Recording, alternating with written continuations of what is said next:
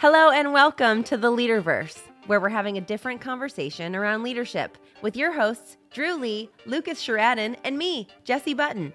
Today, we have a very special interview with our beloved co host, Coach Dru Lee.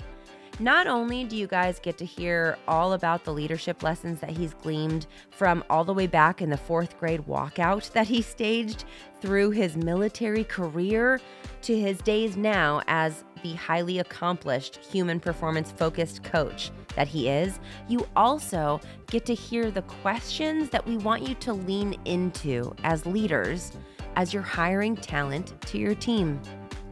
Folks, welcome to the Leaderverse. So, Dru, tell sure. us a little bit about your career. How, how, how'd you start out out of your last education?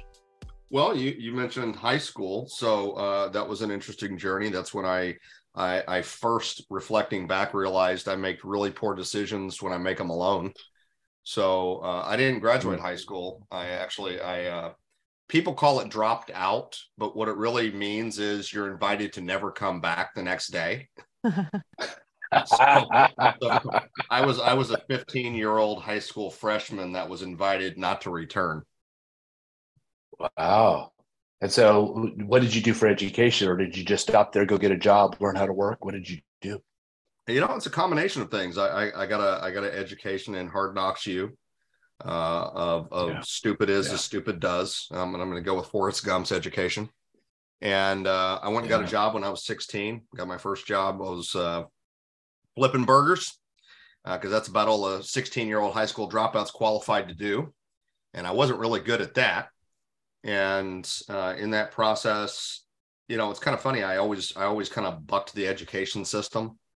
And, and what I noticed about it is if you were, if you were intelligent uh, and not well behaved, then there was going to be a penalty. So if you learn the material quickly or rapidly, and you were ready to move on and you didn't move on fast enough you know myself i got bored and i got bored and i became a distraction. Yeah. and then i became a problem kid. And so rather than what would have actually helped is putting me in advanced courses that would have kind of like stimulated me and kept me kept me engaged i was kind of kid that was four plus four equals eight. Great move on got it. Now look we're going to spend the next two weeks talking about why four plus four is eight and i was over it so, and then once you're a once you're a kind of a problematic kid, um, you have to be well behaved to get advanced courses. You're not going to be rewarded for bad behavior. So it just elevated I think this over is really key because, yeah, Dru, I think that this is so key because there are parents listening to this saying, "Man, I got a quote problem child that the child's been labeled as a problem." Yeah. And it, it's usually not. It's a it's a bored kid. It's a very intelligent kid. I mean, we're talking to one of the premier coaches in the entire industry who did not cut it at school only because he was bored, he was intelligent, and he's uh, Dru. I'm not going to put words in your mouth, but you probably have a pretty quick tongue, and you probably say things that uh, because you're you're and you're a renegade, you're a maverick. But here's the thing: what business leader ever has not been a renegade or a maverick and is completely compliant? School teach. Here's the thing, and I, I'm not anti-academia. School teaches us to be compliant. Do this, this, and this, and then we're going to test you with what we think you should know, and yes. we're going to give you a grade. You kind of had the makeup of a business leader then, so you're a um, you're you're a person who got uninvited to school, which I, I like that. And my biggest accomplishment so, at that point is I staged a uh, a mass walkout strike when I was in fourth grade, and and uh, that was a fun phone call for my parents. It was like, all right, so uh, the kids refused to come in from recess uh, because because your son is ex is orchestrated a a mass protest uh, based on the way the teachers are treating them. What's funny is we lived in London at the time, and and there was a this was during the 80s, and it was a, a mass coal miner strike, and it was it was on the news every single day. And I and I was like, oh, yeah. so if you don't like what's going on, or you don't like the the those in power, this is exactly what you do. So my my fourth grade self said, "Oh yeah, well we don't. I don't like that. Hey, do you guys like that? No. Well then we should not go back in school." Jesse, we have the Nelson Mandela of the fourth grade. Yes. We have Nelson Mandela right here. We have Martin Luther King right yes. here. That's awesome. Fourth grade people unite around recess needs to be extended. I'm listening to this this story as the parent getting the phone call and I'm just thinking how could I not stand up and cheer for my kid at that point? Like I know bad, bad you shouldn't have done that right but awesome I applaud you. We get through the whole school career. What did you what was your first major professional decision? What did you decide to do well, I, honestly, it goes around school because once once I was free to learn on my own and not have the the constraints or the you know put in a box, yeah. circle this, put it on a scantron, um, and I could pick up a book because I wanted to, not because I had to, and I got to choose, kind of choose your own education. Um, I, I took up a fascination for reading, and and I think my stubbornness really fed really well into that, is because you know I knew there was information in books that I wanted to get out of it. And I'm not actually yeah. that avid of or, or, huge of a reader like people might think. Um, I'm just more stubborn. So I want the information and knowledge that's in those books uh, to further myself. So that that kind of took on a, a, whole life of its own as I started reading. I started uh, learning. I got my GED when I was when I was 18, and that was um, I went and took it the first time, no study and I passed it. I was I was excited. I also no really question the educational system. If a 15 year old that goes and read books on his own can go past the the GED without without really really studying for it. Mm-hmm. And then uh, I enrolled in, of course, the only college you can get into with a good enough diploma is junior college. So I enrolled in Got junior it. college, and that started kind of my professional trajectory of uh, I knew everything that I was going to achieve. It had to come in the form of some some form of knowledge. So, what did you do after you got out of junior college? What was your first professional move? What did what did you do career wise? Join the military because I was I was waiting tables at two different restaurants and delivering newspapers. So I had three jobs while paying for college, and I was as broke as a human being can be broke. I mean, I was I was ramen rice broke and there um, you go. And I remember I was I was waiting tables at at at Cracker Barrel, everyone's favorite stop on the interstate. Okay. Uh, and they don't tip yeah. very well. So if you go to Cracker Barrel, make sure you tip extremely well because they don't they don't uh, most people don't tend to tend to tip very well at, at those restaurants. And I, I had a bad shift, I had a bad day, and I, I called the Navy recruiter on my break and said, "What time you done?" He said, five o'clock. Great. I get off here at noon between shifts and between two, my two jobs. Uh, I'll stop by. And I think I did. I think I had enlisted in the Navy um, within within 24 hours. And what did you do in the Navy, buddy? Uh, the the most boring job humanly possible. I was I was an uh, aviation meteorology. So there's a thing in leadership that you that it's, it's I think it's a struggle for leaders is you find somebody with the aptitude or the intelligence to do a job. And this is the, and everyone can relate to this is you want something worse for them than they want for themselves. Because yeah. there's this thing called desire. You have the desire to to improve at something you're doing. And uh, meteorology is fascinating as it might sound for those that like the weather channel and and, and they like really cool things. Um, cool weather only happens about 3% of the time. So you still have the same yeah. job 97% of the time. That is absolutely, yeah. in my eyes, completely boring. So mm. I had the intelligence and I had the uh, what they considered the aptitude for it, but I had zero desire. Got it. And did you do that for the full time you're in the uh, in the Navy? Is aviation I did. I did that. For, yes, I did that for for six years um, while I was active duty, and then um, and then I did two years in the reserves. And the two years in the reserves was actually fun because I switched I switched career jobs and I did uh I did uh, legal work uh, for criminal defense on the on the Navy JAG side. So that was that was really I I probably would have done made a naval career if I'd done that the entire time. Mm. What do you think, looking back on it, six years in the Navy? What do you think the biggest life lesson you took from that time period was? Maturity. You know, I what I does that mean?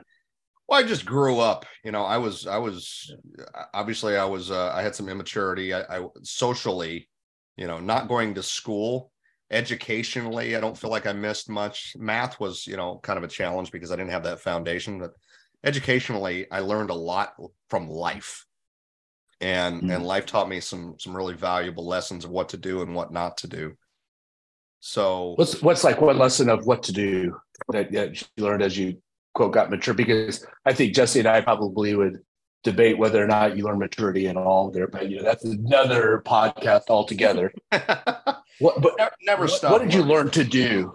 I yeah, think I think never for stop. one, never stop learning. That serves you well. That you know, well. the, the military, if one, they do teach you that you're going to be rewarded based on your behavior or your evaluations, and then based on your knowledge, because you know you have a a, proficiency exam uh, based on longevity in the military to advance in rank, and it's based on mm. uh, your knowledge or your mastery of your craft. Around leadership, like what what would you say the mil- the military taught you about leadership, good or bad?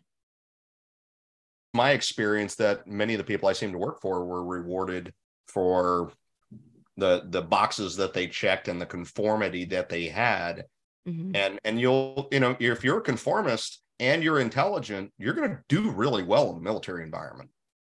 And clearly from my from my schooling and my previous history, uh, and my questioning of authority in those roles in I'm still seeing a group of fourth graders picketing outside. We will not come in from recess.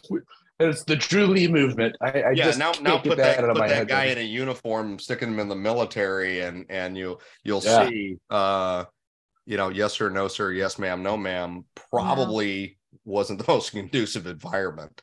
But I was the so guy funny. that said, "It's like, why are we do it this way?" And and the worst answer I heard was because that's tradition or that's the way it's always been done. I was like, well, that's that just seems silly. And here I am an E nothing coming in, you know, with just opinions, uh, challenging, you know, hundreds of years of tradition. I had some really powerful people, especially middle leaders. I learned some great example from my supervisors just above me that that were often the like the insulation from senior leaders um, of you know how important middle management can be of taking care of your people. Mm. You know, when your people may not have a yeah. voice for senior leadership, how important that middle management piece can be. I had some great people I worked for that were, you know, like just above me. They were first class petty officers. They were, you know, they were junior chiefs. They were, they were just, they were really amazing people. Um, and in a lot of ways, I owe them. I owe them where I am today because they kept me out of, of of hot water from really expressing my opinions. Right. Well, I, am learning an awful lot, Jesse. Just even in this part. So we we we get out of the military. What next? What did you do next? I bought my first home while I was in the military, and and the person who sold it to me, uh, him and I became pretty close friends, and he eventually became like one of my best friends and he uh he's he was a great salesperson he said you know you should get your real estate license you seem to have a really knack for talking to people the greatest thing i did learn from from uh, meteorology and presby aviation weather is i learned um when to really impress or influence somebody um and and i learned how to challenge a person's ego because there's no i mean pilots pilots are amazing people but I don't think you get to be a great pilot unless you have a chip on your shoulder and you probably have some ego. Um, and I met a lot of a lot of people that that were that way, and it's like, hey, I I feel like I could challenge the storm and, and take a take an aircraft and you know pick my way through through a major you know uh, storm system. Mm-hmm. And and being able to challenge that person influence that person say okay you know this is a really detrimental flight. Is that is is is flying to your destination amongst you know through this storm really going to be worth putting you or your crew at life you know they're at jeopardy mm-hmm. so so, so I learned get... I think I learned from that I learned how to how to influence people and really when to when to push in and when to back off from my military years. And so I think uh, I think Trevor really saw that as as a good you know that would transfer really well into the into the real estate industry or into sales. So he asked me hey you should, you should get real estate license you're getting out of the military. I was going to go back to school i was going to finish my my college education i'd done a lot while i was in the military and i was going to finish it and he said you know get real estate license i said no and about five more times later i still said no And I don't remember sixth or tenth time. Uh, I said, sure, fine, maybe. And I and I went and took the real estate classes and um, got my license. And then I started selling real estate and I did not do well. The one thing I learned is um, like anything, is you can have great people around you. But if they're not interested in passing along their knowledge and skills and what they know to you, you're going to either have to go find it elsewhere or you're going to need to surround yourself with people who do want to instill their their level of mastery in you. I had the impression of what a real estate agent does in my mind or what sales are. Uh, but I really had no foundation or, hey, go do these three things. You know, it could have just been as simply as, hey, every day um, you need to go talk to people about real estate. And, and, and what changed then, Dru? Because that obviously didn't stay the status quo. Because what changed? I had some mentors around me that taught me two really valuable lessons, and one of them was that. Um, I, I, met some I met some additional people that I eventually went into business with. That you know, I remember one said, uh, "Take a sign, take a take a sheet of paper, laminate it, and every day when you get home, before you walk in the door, fill it out." And it just said, "Today I offered my services to blank people." and that was a blank there wow. with a dry eraser marker. And he said, every day you go home, and he said, you ask yourself that question today, I offer my services to blank people. And every day you put a zero, you're one step closer into going and getting another career. You need to clean up your resume. That's the day you go home and you work on your resume. And if you don't like working on your resume and that doesn't feel good to you, then then don't go home. Don't walk inside until you've done something to put a number there. So make a phone call so I got where I was really I would make phone calls uh, specifically to like expired sales or expired listings, if you know what those are. And I would do that on the way to the office and I'd do that on the way home. So I never put a zero. And that was that was one wow. valuable lesson. The other one was from a from a gentleman named Rick. And Rick was kind of an old crotchety guy, been in real estate, you know, since like the dinosaurs. And he uh, he hated ties. Like couldn't stand a tie. But every time I saw him in in uh he was always wearing a, a sport jacket or a suit and a tie but he would tell you he hated ties. And and that was his affirmation. He said, you know, every day before he left the house, he'd put a cinch, he'd cinch his tie up and he knew how much he hated them. And he looked in the mirror and he said, Someone's going to pay for this. And his mantra or his attitude was he would leave his house and he wouldn't come home until somebody had financially paid him to wear that tie. I love that, that motivation. awesome. Yeah. So that and that was Rick Irwin. Rick, if you're listening, you, I still remember those lessons, buddy.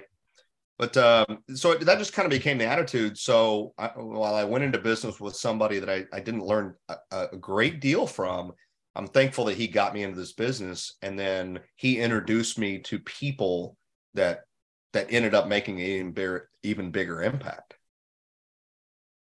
And so you were in sales for how long, Dru? Before you started coaching? I was in sales for uh, going on six years. I was in sales for from 2003, so 2003 to 2008. I was I was specifically in sales. I still had you know a couple after that. That five years, this is the pattern. What did you do? What did you learn? What did you do? What did you learn?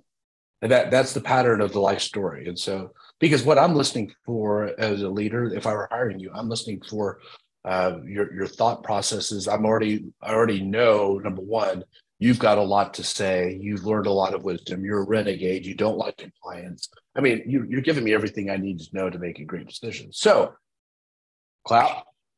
And that five years that you're in real estate sales, what do you think your biggest wisdom takeaway was?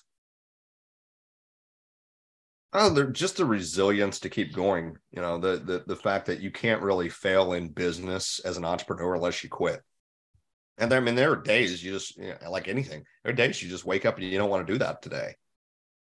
But if you get up and you get up in spite of that feeling, you you just get up and keep going. And I and I read a really influential book, and it's one that I attribute so much of my success and my trajectory to. Um, because I remember exactly where I was. It was one of those pivotal like moments in your life. I, I was laying in bed. It was like 10 30. I was feeling utterly like defeated Um, I just gone back to get a, a part time job waiting tables. So I literally like trajectory wise, I'm like, all right, I was uh, when I when I joined the military, I wasn't in a great place. I was waiting tables. I was broke. I was not happy. So I joined the military. Six years later, I'm broke. I'm unhappy. I'm not succeeding. I'm not back back to waiting tables. Wow, I've come a long way. so I was I was not uh I wasn't feeling the best about myself, and I reached over and I had a I had a like a glass of water sitting on a on a book that I'd been using as a coaster for like a year that a friend of mine had sent me. It was called The Traveler's Gift by Andy Andrews. And mm, great book. I was just like, yeah, whatever, you know. So I grabbed it and I just I'm laying there. I'm not going to I'm not going to the office that day. I didn't have any reason to. Uh, from my perspective, and I started reading that. And I think I got to the section where it said the buck stops here. You are where you are today, yeah. mentally, spiritually, physically, financially, and emotionally, because of the decisions that you've made. And if you don't like where you are in life, your best thinking is what got you here. So that level of thinking is not mm-hmm. likely to get you out of it. And I'll never forget those words. I'm like, well, I'm I'm I'm in a position I don't like. I have come full circle in in 6 years and I'm exactly where I left off, only 6 years older. So this level of mm-hmm. thinking is clearly not working for me.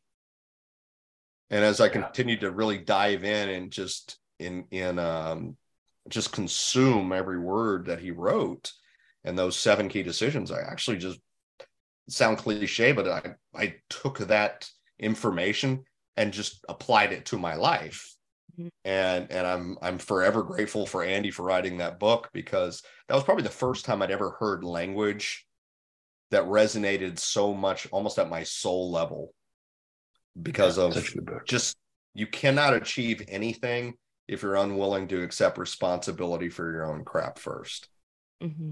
And prior to that moment, so, it was always somebody else's fault. It was the teacher's fault. It was the military leader's fault. It was the Navy's. It was it was always somebody else's fault to that point.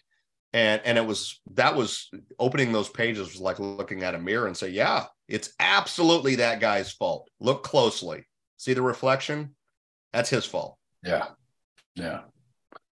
So, Jesse, for the sake of time, as we, we listen to Dru's fascinating life story, what do you hear? I mean, in, in our co-host, what and honestly, Dru still to this day is one of the top people that I refer the top business people in the real estate space, especially to coach with. He's one of the most thoughtful, thought provoking coaches I know. So, hearing his story, what stands out to you? And Dru, you can't talk because this is Jesse my time now to to talk about you right in front of your face. Yeah. so whenever I'm interviewing someone, uh, whether we're going to get into business, and honestly, I do this in the dating world now too. It's the same exact thing. but but what I look for is what you're looking for. And so the pattern, the pattern that I see, and I think this is so cool. I wrote down in my copious notes early on here intelligence plus bad behavior equals boredom. And that's what uh, led us to the recess story, right? And so I see a pattern of that. Like you were bored, you were bored again when you were waiting tables at the Cracker Barrel. That's why you joined the military. It's like uh, what I see is you seeking to beat this this boredom for your for your entire life and career, right? It seems like boredom is a very, very uncomfortable and motivating situation for you. That's what popped out for me. Um, and I share well, that with you. I think Jesse too. I think that that is Dru's genius, is because he's allergic to boredom. A hundred percent. He finds ways to say things, package things, and look at things that aren't boring in his mind. And where maturity came in is the only way to mastery is to overcome boredom. I mean, mastery of any subject is time on task over time and it's boring it's this. Dru's been masterful at figuring out life hack that he could make sure that he's not bored and master specific subjects because i think dru has probably read every brian tracy book that's ever been written. I'm going to guess that you know he's probably written I mean, about right dru? I mean you've probably read i don't even know how you nailed that so exactly. Like did you read that somewhere? Well i, I hear you're like I hear no, I hear that in your language. It's like you're Brian Tracy all over again. So I'm going to well, guess what, he's one of so, your. Well, what's so fascinating is you picked that guy out, and and this is something you don't know. So this is so weird and and um, wow, uncanny that you would say it's that. because because because I'm a master at this, Dru. well, when I when I when I first really put my hat in the ring and I said I want to become a professional coach, and and I was looking to apply for for various companies and say, look, you know, uh, I have a degree in psychology. My my focus is in human performance. Uh, I have zero hours actually doing it or coaching another human being. Will you hire me? No. You know, and I had just a wall of no's because you know you have to have experience to get experience. Mm-hmm. um, mm-hmm. so so I remember a coach, um, friend of mine. His name's Joel Rico. He said, "Okay, well, what would be your niche or your niche market, depending upon how you pronounce it?" And I said, I don't really have one. He goes, well, he said, coaching is is so really hyper specific. And and if you're and, and you got to have a specialty if you're really going to succeed, or if somebody's going to say, well, why would I hire you if you're a generalist? Go get really hyper specific on one thing. And I chose uh, because it's something I had really kind of worked on myself is is how do you master how you manage yourself with time? Well, I was like, who's the expert at that? A guy named Brian Tracy. So I thought it mm-hmm. would be a really interesting, you know, uh, niche market to dive into. So I read like 28 of his books. My goal was to read every book he had ever written, but I could only find like 28 of them still in publication. So like at one point in time, I was like, I feel like I'm the only guy that's ever read every book that he had published at the time. And, and I think I got up to about 28. So it's so fascinating that you would say it's like Brian Tracy. I'm like, wow, that goes, that takes me way back. It, it, it shows. And so, so if I'm interviewing Dru Jesse just as the leader, I'm listening to the the the patterns, the repeated things, and you you picked up he he's highly intelligent, so he's going to be bored very quickly. And I I don't know. I'm not trying to open a can of worms. I'm wondering if instead of and I know ADD HD is a real syndrome, but I'm wondering if some of it is just highly intelligent kids that just need to be stimulated intellectually versus given a pill. I'd argue that's not my subject, but I, yeah, and so so here, here's if I'm listening to Dru and I'm picking him up as a leader and I'm hiring him or going to this, I I know that every two years, eighteen months or so, I'm going to have to throw a grenade in our conversation so he's not bored. Yep. I know that he is going to always buck compliance systems that don't make sense, and I'm going to have to take the first ninety days to say, I get it. You're super yeah. smart and you're still going to follow my system for 90 days and then you could blow it up. But you're going to do it exactly this way over and over and over again. So you earn the right to question this system until you understand it. Don't quit. I already know everything that there is to be known. And this is also why I think the Leaderverse for Dru is an act of passion, is it because he sees authority and he questions authority. Thank thank goodness he wasn't alive in the late 60s because he probably would have been arrested multiple times right? And so but I love it. I'll, I'll, never forget though as a as a as a as a chief walks on our operating floor when we or, or our operations floor and um and he had us he had us completely strip and wax a floor and i mean and clean it and polish it and get it perfect. And i'm not sure why that was done because the very next day it was they were coming in to completely rip it out and do a whole new one. And uh I, and I remember walking up to him when that was in the process and they were like making this horrible mess. I said wow I'm so glad we cleaned that yesterday. That seemed like such a useful uh, moment of time energy and resources. Um and the conversations just deteriorated rapidly as you can imagine from that point. I wonder why yeah But you know, so many leaders say that they really want to be questioned, but then they don't know how to handle it. Uh, they they want input into how we can improve our systems and our processes and our companies and and make things better. But then then they struggle with now how do I handle feedback or criticism and constructive criticism and how do I take that person and and encourage that rather than you know attempt to stomp it out and keep it silenced. Now you guys get to go next week, huh? I know. I'm excited. Uh, I'll, we'll coordinate outfits. I'll tell